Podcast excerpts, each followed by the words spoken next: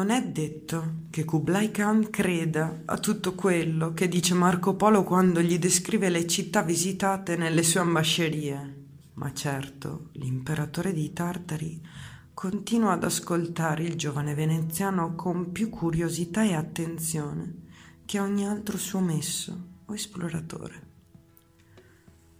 Nella vita degli imperatori c'è un momento che segue all'orgoglio per l'ampiezza sterminata dei territori che abbiamo conquistato, alla malinconia e al sollievo di sapere che presto rinunceremo a conoscerli e a comprenderli.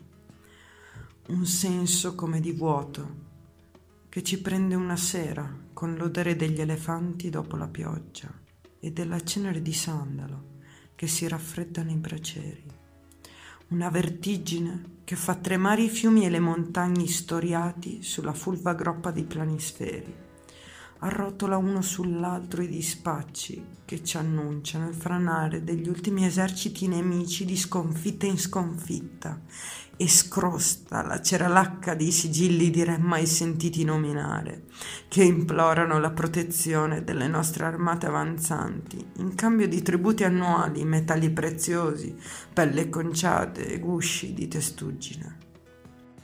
Questo è Tra le righe e oggi vi parleremo di città.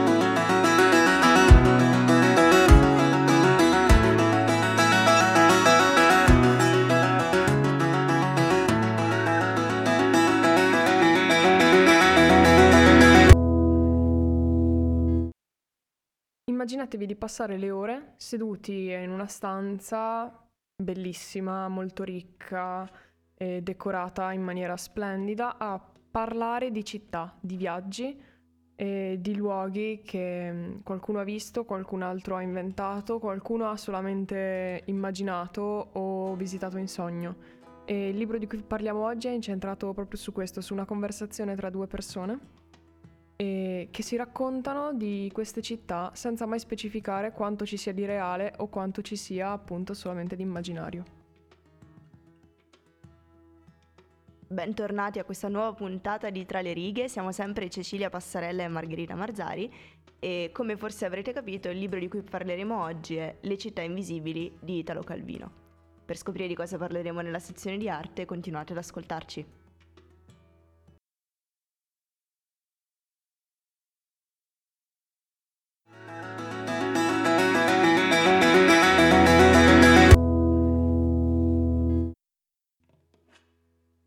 Come altri libri di cui vi abbiamo già parlato, eh, lo stesso Le città invisibili non segue eh, una trama narrativa continua che inizia in un punto e finisce in un altro, va piuttosto, giù diremo, a sentimento, va un po' sì, a sentimento. In realtà ho letto, anch'io pensavo, cioè leggendolo si ha molto la sensazione che siano città messe a caso, senza un ordine preciso, eccetera. In realtà ho fatto delle ricerche, ho letto che segue tipo un calcolo combinatorio, di scrittura combinatoria si chiama. Non è proprio per me. Ciao, ciao Marghe, regista questa puntata da sola, matematica. No, vabbè, allora ci ho provato a capire come funziona. Diciamo che praticamente ogni capitolo è diviso in capitoli, però è diviso anche in cornici. Infatti, se si legge, allora, ogni capitolo, quindi sono macro capitoli, sono 11 in tutto, è ehm, racchiuso tra de- delle pagine di conversazione tra Kublai Khan e Marco Polo, che sì. appunto sono le due persone che dialogano, di cui abbiamo accennato. Dopo ne parleremo più nello specifico di queste parti, ma intanto continuiamo sulla struttura. E questi sono appunto macro capitoli. All'interno ci sono mini capitoli che sono le città. Sì. e, e vicino al nome della città c'è anche scritto tipo le città sottili. Oppure le città e gli scambi, che sono eh, appunto le cornici. Ok. Infatti a fianco a... mm, Allora, il primissimo, primo primo che si, eh, che si raggiu- che si legge è le città e la memoria. Le città e la memoria è la prima macro cor- cornice e e nella prima cornice e c'è scritto la città e la memoria 1. Poi la città dopo è le città e la memoria 2. Poi però comincia un'altra cornice ed è le città e il desiderio 1. E poi ritorno E alla città poi, e esatto, tre. Ok. E praticamente vanno tutti scaglionati in questo modo. Le città. E sono in tutto, se non sbaglio, anche qui 10 cornici, una decina di cornici comunque. Quindi, cioè, eh, diciamo che sembra un po' scato- un gioco di scatole cinesi. Sembra una cosa un incastrata dentro l'altra. Sembra un po' lo schema di rime dei, dei sonetti danteschi, sai? Diciamo che questa cosa è un po' tipica di Calvino comunque, del non do- poter scrivere una trama normale, un Ah, libro certo. normale, ma di doversi complicare la vita in questo modo. Per esempio, vi avevamo parlato di Se non notte d'inverno un viaggiatore, di questa cosa, di storie dentro le storie, che poi se prendi l'inizio di ogni storia, alla fine compone l'inizio di un'altra storia. Sì, mm, tutta, tutta roba da metaletteratura, diciamo che Calvino si diverte così, ci fa un po' incazzare perché si capisce sempre un po' alla fine tutto quello che succede. Però è un po' Eh, anche il bello. È sicuramente il bello della letteratura di Calvino. Diciamo che i gialli possono solamente trarre spunto. Esatto. Ma che ne sanno i gialli? Pensa che addirittura lui, in una conferenza alla Columbia University a New York, ha raccontato. eh, ti sta piangendo il cuore, Un po', Cecilia? sì. ha raccontato che mh, eh, Le città invisibili non ha una fine unica. Perché è tipo un poliedro e quindi ha una um, diversa fine per ogni spigolo praticamente.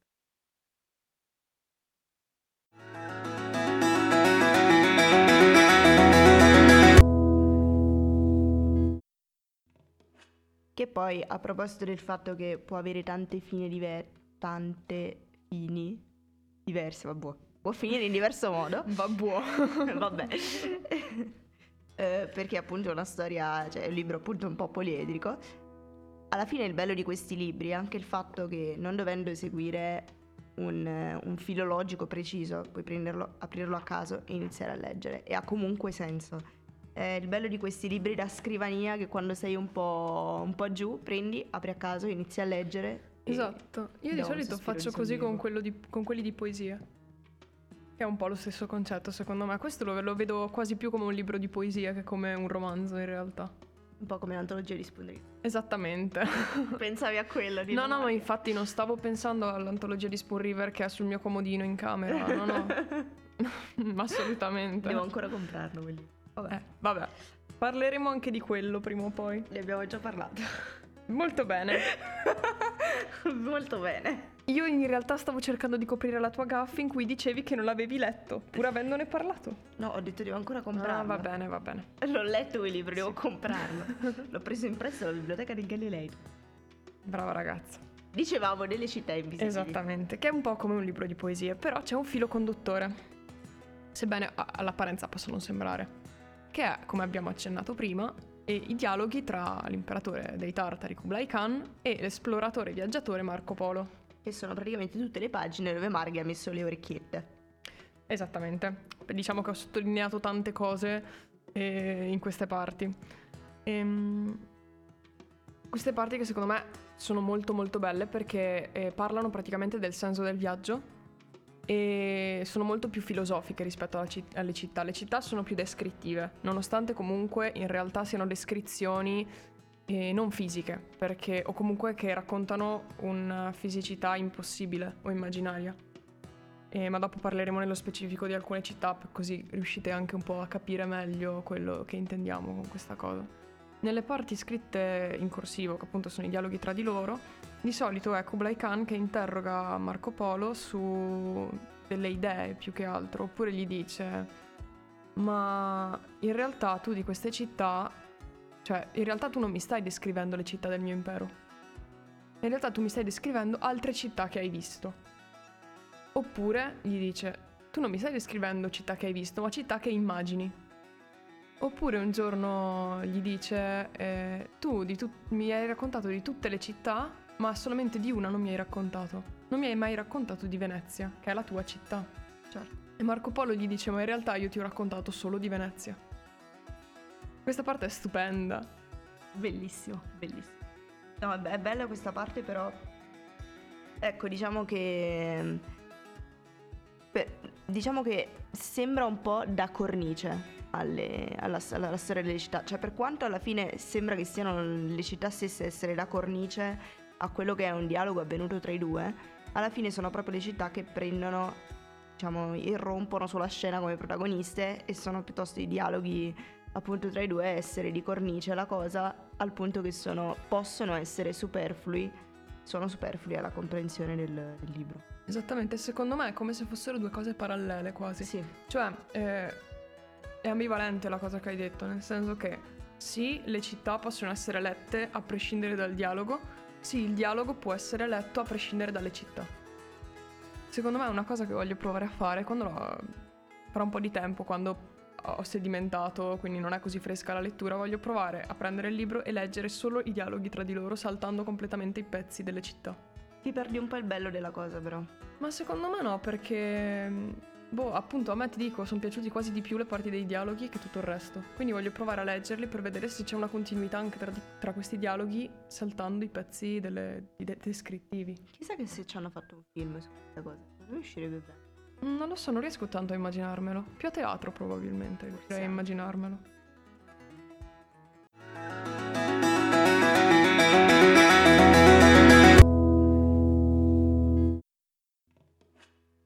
In questa parte abbiamo deciso di parlarvi un po' giustamente del pezzo che ci è piaciuto di più e, la descrizione della città che mi è piaciuta di più è stata quella delle le città nascoste, Uno. 1, che, che è al capitolo, vediamo un po' se lo troviamo, dovrebbe essere al capitolo, non si trova, Non si sa. non Comunque. si saprà mai. Ah, eccolo, il capitolo ottavo. Le città nascoste 1 del capitolo ottavo. E la città descritta è quella di Olinda, in cui si dice che ci si va con una lente di ingrandimento per cercare di vedere all'interno della città un punto che può essere la testa di uno spillo, perché all'interno di quel punto ci sono riflesse quello che è stato, quello che sarà e parti nascoste della stessa città. Ovvero è come se all'interno di una città, girandola, guardando anche nei punti mh, minimi, più insignificanti, si potesse capire che c'è anche qualcos'altro di diverso dalla città, che è come se fosse fuori, perché non ha nulla a che fare all'interno di quel contesto, ma è allo stesso tempo parte di quella città. È un modo per dire che anche vivendo sempre nello stesso posto ci sarà sempre qualche parte di quel posto che a noi è ignota, che a noi è sconosciuta e che magari non ha nulla a che fare con quel contesto, appunto, ma che è sempre parte di quello e che quindi si inserisce perfettamente all'interno di quella città. Ed è una caratteristica comune appunto a tante città che spesso all'interno anche- hanno anche degli elementi controversi, degli elementi che non si, capis- non si capisce cosa siano, ma che costituiscono un punto fondamentale di quella città.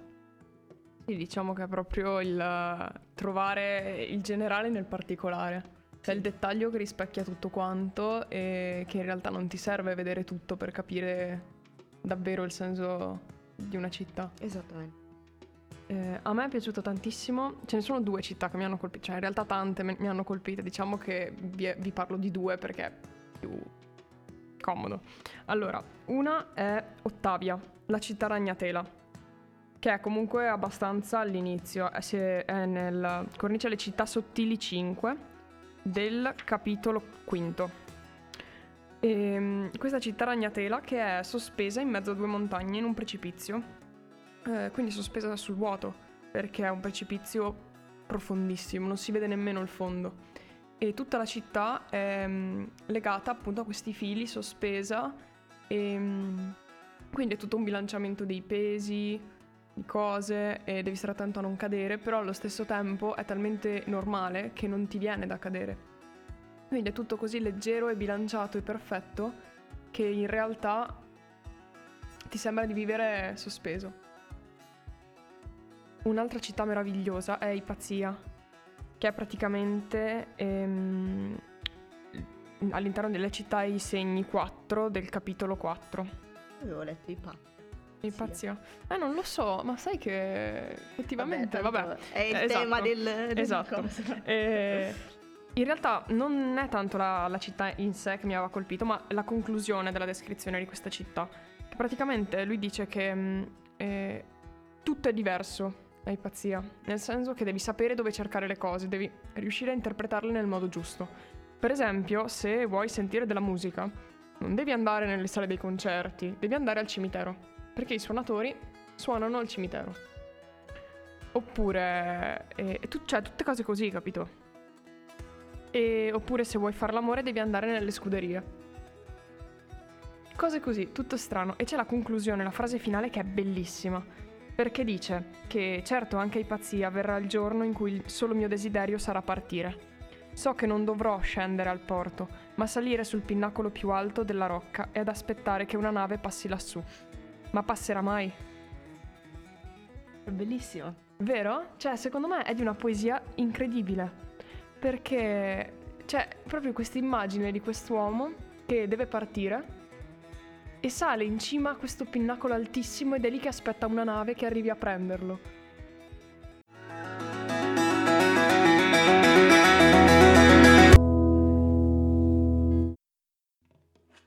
Un'altra cosa notevole del libro, secondo me, è innanzitutto il fatto che la descrizione delle città sia una descrizione breve. Nel senso è bello vedere come ci voglia così poco, come sia dedicato così poco spazio alla descrizione della città, che però viene descritta nei minimi particolari. Davvero il, il massimo sforzo per un, per, una, per, una, per un, minimo impegno. Sì, è vero, eh, colpito, a me ha colpito un sacco questa cosa, ci sono alcune città che vengono descritte in dieci righe. Ma riesci a capire perfettamente da quelle dieci righe come è fatta la città, riesci perfettamente a immaginarla ed è un qualcosa che lascia stupiti e penso che abbia lasciato stupito anche Pasolini che ha scritto appunto la postfazione a questo cioè che, il cui saggio è stato inserito come postfazione a questo libro, ecco. E fa un'osservazione che è appunto che secondo lui le città invisibili sono state scritte da un ragazzo, proprio perché solamente un ragazzo può aver inserito questa componente così umorale all'interno delle, delle storie e soprattutto solamente un ragazzo ha una visione così cristallina, così positiva della, delle cose che lo circondano. Allo stesso tempo però, secondo lui, eh, le città invisibili sono pure anche l'opera di un vecchio, o almeno di un uomo anziano, che dice che ha visto passare la vita, proprio perché all'interno de- delle storie c'è tra l'altro un, un pezzo in particolare, che è nella città di Isidora, dove descrive appunto il muretto di questi vecchi che, che vedono sfilare davanti a loro la gioventù e, e lui stesso, l'autore, è appunto seduto in fila con loro. E infatti la descrizione delle città che sono, che, che sono appunto all'interno del libro è come se fosse la descrizione di una persona che ha sempre vissuto in quella città al punto da riuscire a riconoscere ogni minimo particolare, quindi di una signora, una signora, di una persona anziana che ha visto appunto passare non solo la sua vita, ma la vita in generale, avesse vissuto la sua come se avesse vissuto quella di tutti.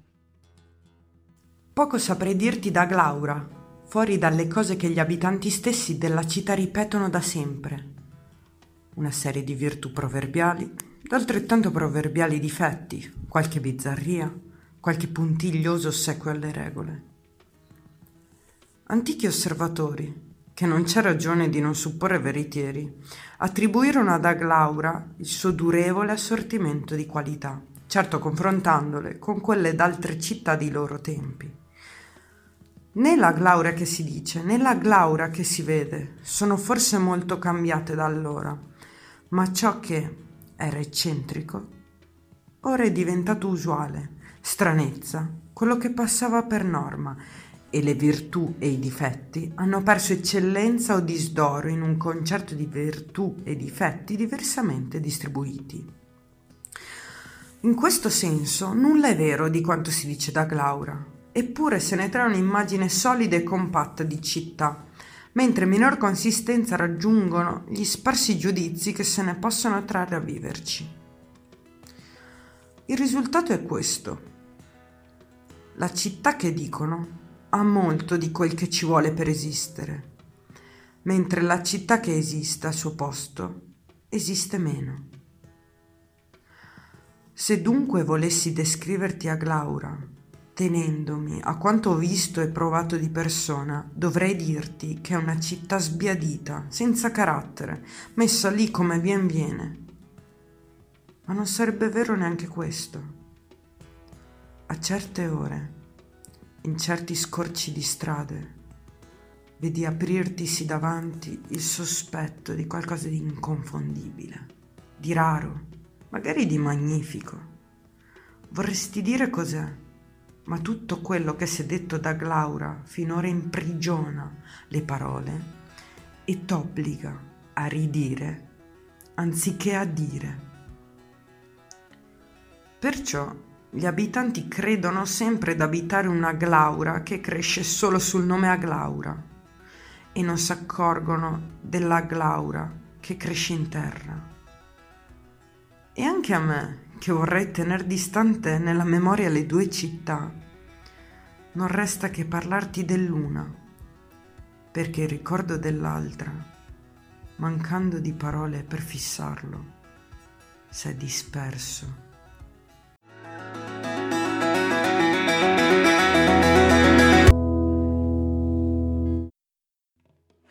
Allora, per la parte di arte Abbiamo, abbiamo visto una cosa pazza. Esatto, abbiamo deciso che diventiamo Calvino anche noi per ci proviamo, cioè ovviamente figurarsi, cioè faremo un macello. Facciamo un workshop, volete esatto. partecipare con noi? diciamo che mm, proviamo a descrivere anche noi una città che secondo noi è, può essere considerata arte e comunque si lega con questo libro che è appunto Venezia e proviamo a descriverla come Calvino descrive le città, quindi senza andare a descrivere qualcosa di fisico, ma andiamo a descrivere eh, delle sensazioni o delle immagini eh, che possono essere anche quasi inventate, ma che noi ricolleghiamo appunto a Venezia e vediamo cosa viene fuori. Una descrizione da meri osservatori, senza dati, senza nulla di, di dato per scontato, senza, senza foglia alla mano. Un uh, libero flusso di pensieri. Esatto, vai. Allora, devo dire che sono stata inizialmente a Venezia per ben due volte. Una volta quando ero molto piccola, quindi devo dire che ricordo molto poco, ma quel poco che ricordo era appunto di tipo umorale, quindi proprio basato su sensazioni. E un'altra volta eh, abbastanza recentemente, quindi due anni fa. E innanzitutto penso che la prima cosa scontata da dire quando un bambino va in una nuova città, specialmente se vai a Venezia, è oh mio dio, ma è gigante, cioè dove sono? Un... sono rimasta sconvolta soprattutto dalle dimensioni e anche dal fatto che mi sembrasse quasi una città labirinto, proprio perché per via di tutti i canali e delle strade alla fine molto simili. E un'altra cosa che mi ha lasciato stupita è l'assenza di macchine. È stato come tornare tipo un po' indietro nel tempo, quando ancora non esistevano, e avevi necessità di girare tutta la città a piedi. Ricordo anche il caldo torrido, la città più calda è, per me è Venezia, è assolutamente Venezia. Quindi per te Venezia è una città calda ferma nel tempo. E labirintica. E labirintica. Beh, la cosa del labirintica ti dico che la condivido molto, nel senso che mm, a me piace proprio perdermi per Venezia.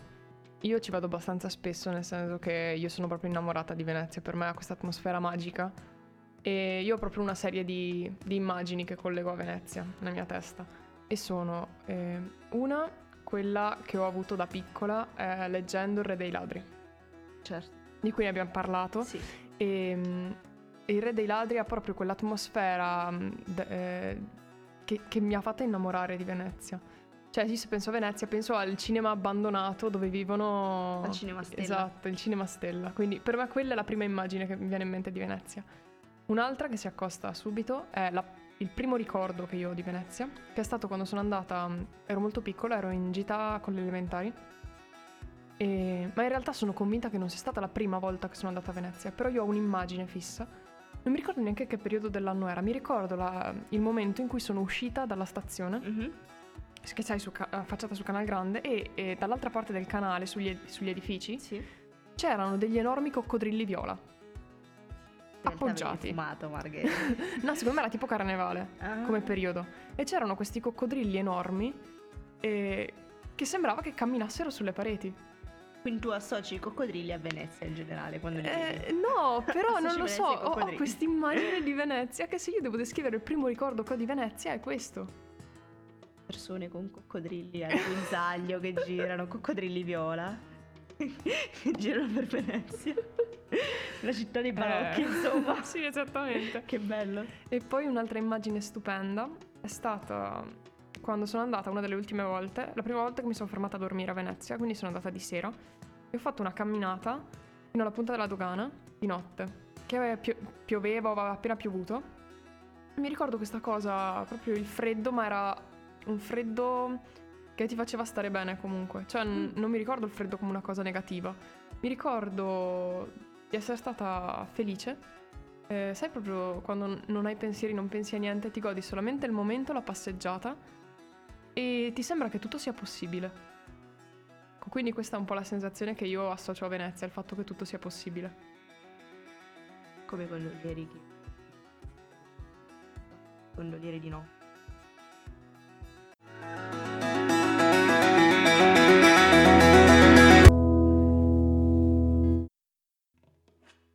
Ah, comunque dai, non, non è andata malissimo. No, Poteva andare peggio.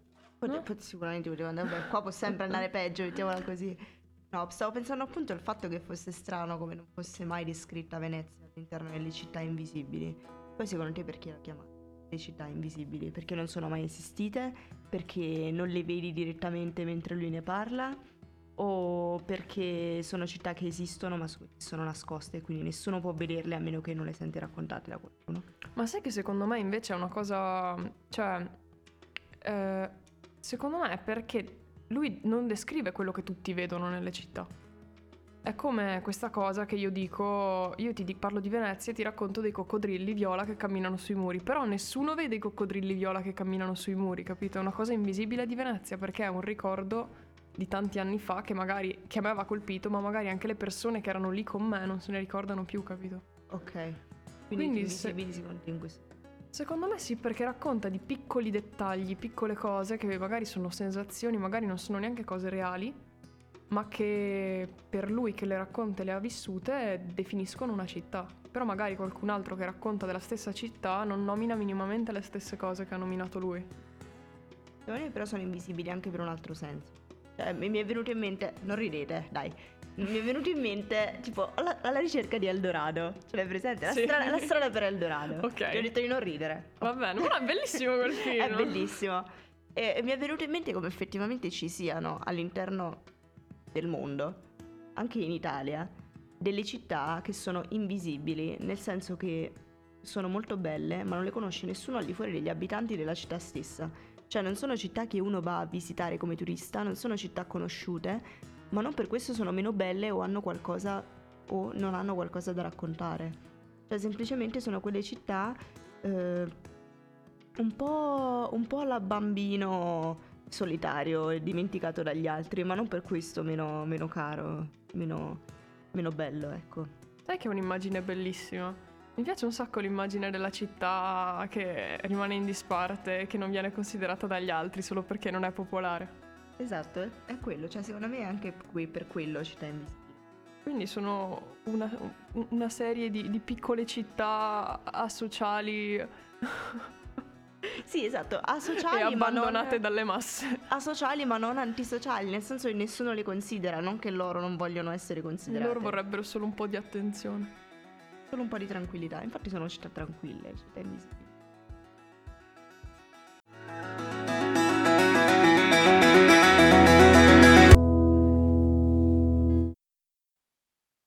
Un'altra puntata che è finita.